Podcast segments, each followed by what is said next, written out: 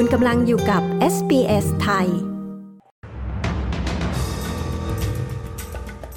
Western Australia กลับคำเรื่องกฎหมายมรดกทางวัฒนธรรมชาวอะบอริจินชายสิบเก้าคนถูกจับกุมตัวในออสเตรเลียฐานเชื่อมโยงเครือข่ายออนไลน์ที่ล่วงละเมิดเด็กพรรคกรีนส์พยายามให้สกอตต์มอริสันถูกเรียกตัวไปชี้แจงเรื่องโครงการโรโบเดทติดตามสรุปข่าวรอบวันจาก เอส บี เอส ไทยอังคารที่แปดสิงหาคมสองพันห้าร้อยหกสิบหกกับดิฉันปริสุทธิ์สดใสค่ะ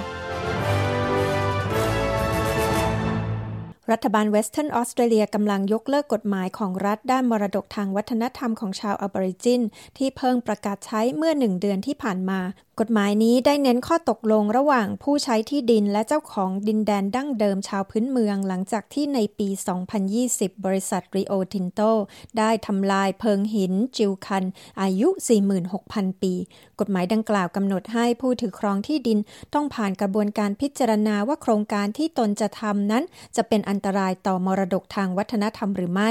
แต่เกษตรกรใน Western Australia วิพากษ์วิจารณ์กฎหมายนี้ว่าระบบนี้สร้างความสับสนใช้เวลานานต้นทุนสูงและอาจถูกใช้เพื่อฉกฉวยประโยชน์ได้มุขมนตรี Western Australia Roger Cook กล่าวว่าหลังได้รับความเห็นจากชุมชนกฎหมายของปีหนึ่งพันเก้าร้อยเจ็ดสิบสองที่ใช้ก่อนหน้านี้จะถูกนำมาบังคับใช้ใหม่อีกครั้งโดยจะมีการเปลี่ยนแปลงกฎหมายนี้เล็กน้อย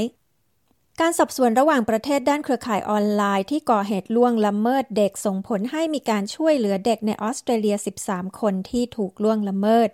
ปฏิบัติการบากิสเริ่มขึ้นในออสเตรเลียเมื่อปีที่แล้วหลังเจ้าหน้าที่ เอฟ บี ไอ สองคนที่กำลังสอบสวนคดีล่วงละเมิดทางเพศเด็กในสหรัฐถูกสังหารในฟลอริดาในปีสองพันยี่สิบเอ็ดตำรวจออสเตรเลียได้รับแจ้งข้อมูลจาก เอฟ บี ไอ เกี่ยวกับสมาชิกเครือข่ายในออสเตรเลียที่ถูกกล่าวหาว่าแชร์เนื้อหาการล่วงละเมิดเด็กบนเว็บมืดปฏิบัติการดังกล่าวส่งผลให้มีชายสิบเก้าคนอายุระหว่างสามสิบสองถึงแปดสิบเอ็ดปีถูกตั้งข้อหาล่วงละเมิดเด็กและมีความเป็นไปได้ว่าจะมีการจับกุมเพิ่มเติมด้วย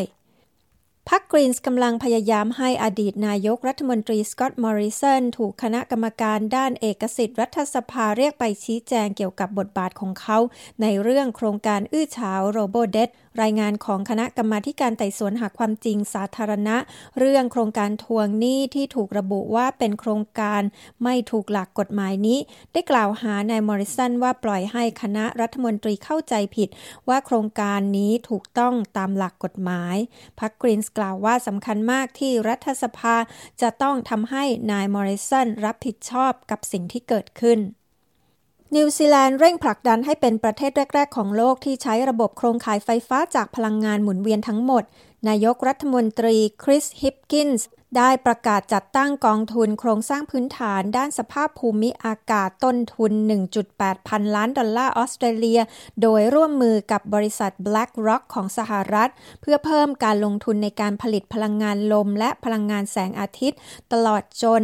การใช้แบตเตอรี่เพื่อจัดเก็บพลังงานและไฮโดรเจนที่เป็นมิตรต่อสิ่งแวดล้อมระบบโครงข่ายไฟฟ้าของนิวซีแลนด์นั้นใช้พลังงานหมุนเวียนแล้วราว แปดสิบสองเปอร์เซ็นต์ และนิวซีแลนด์กำลังเร่งผลักดันให้ใช้พลังงานหมุนเวียน ร้อยเปอร์เซ็นต์ ให้ได้ภายในปี สองพันสามสิบที่ผ่านไปนั้นก็เป็นสรุปข่าวรอบวันจาก เอส บี เอส ไทยอังคารที่แปดสิงหาคมพุทธศักราชสองพันห้าร้อยหกสิบหกดิฉันปริสุทธิ์สดใสรายงานค่ะ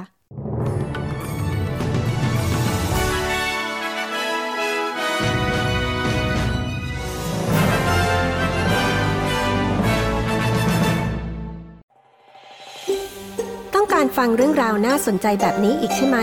ฟังได้ทาง Apple Podcast Google Podcast Spotify หรือที่อื่นๆที่คุณฟัง podcast ของคุณ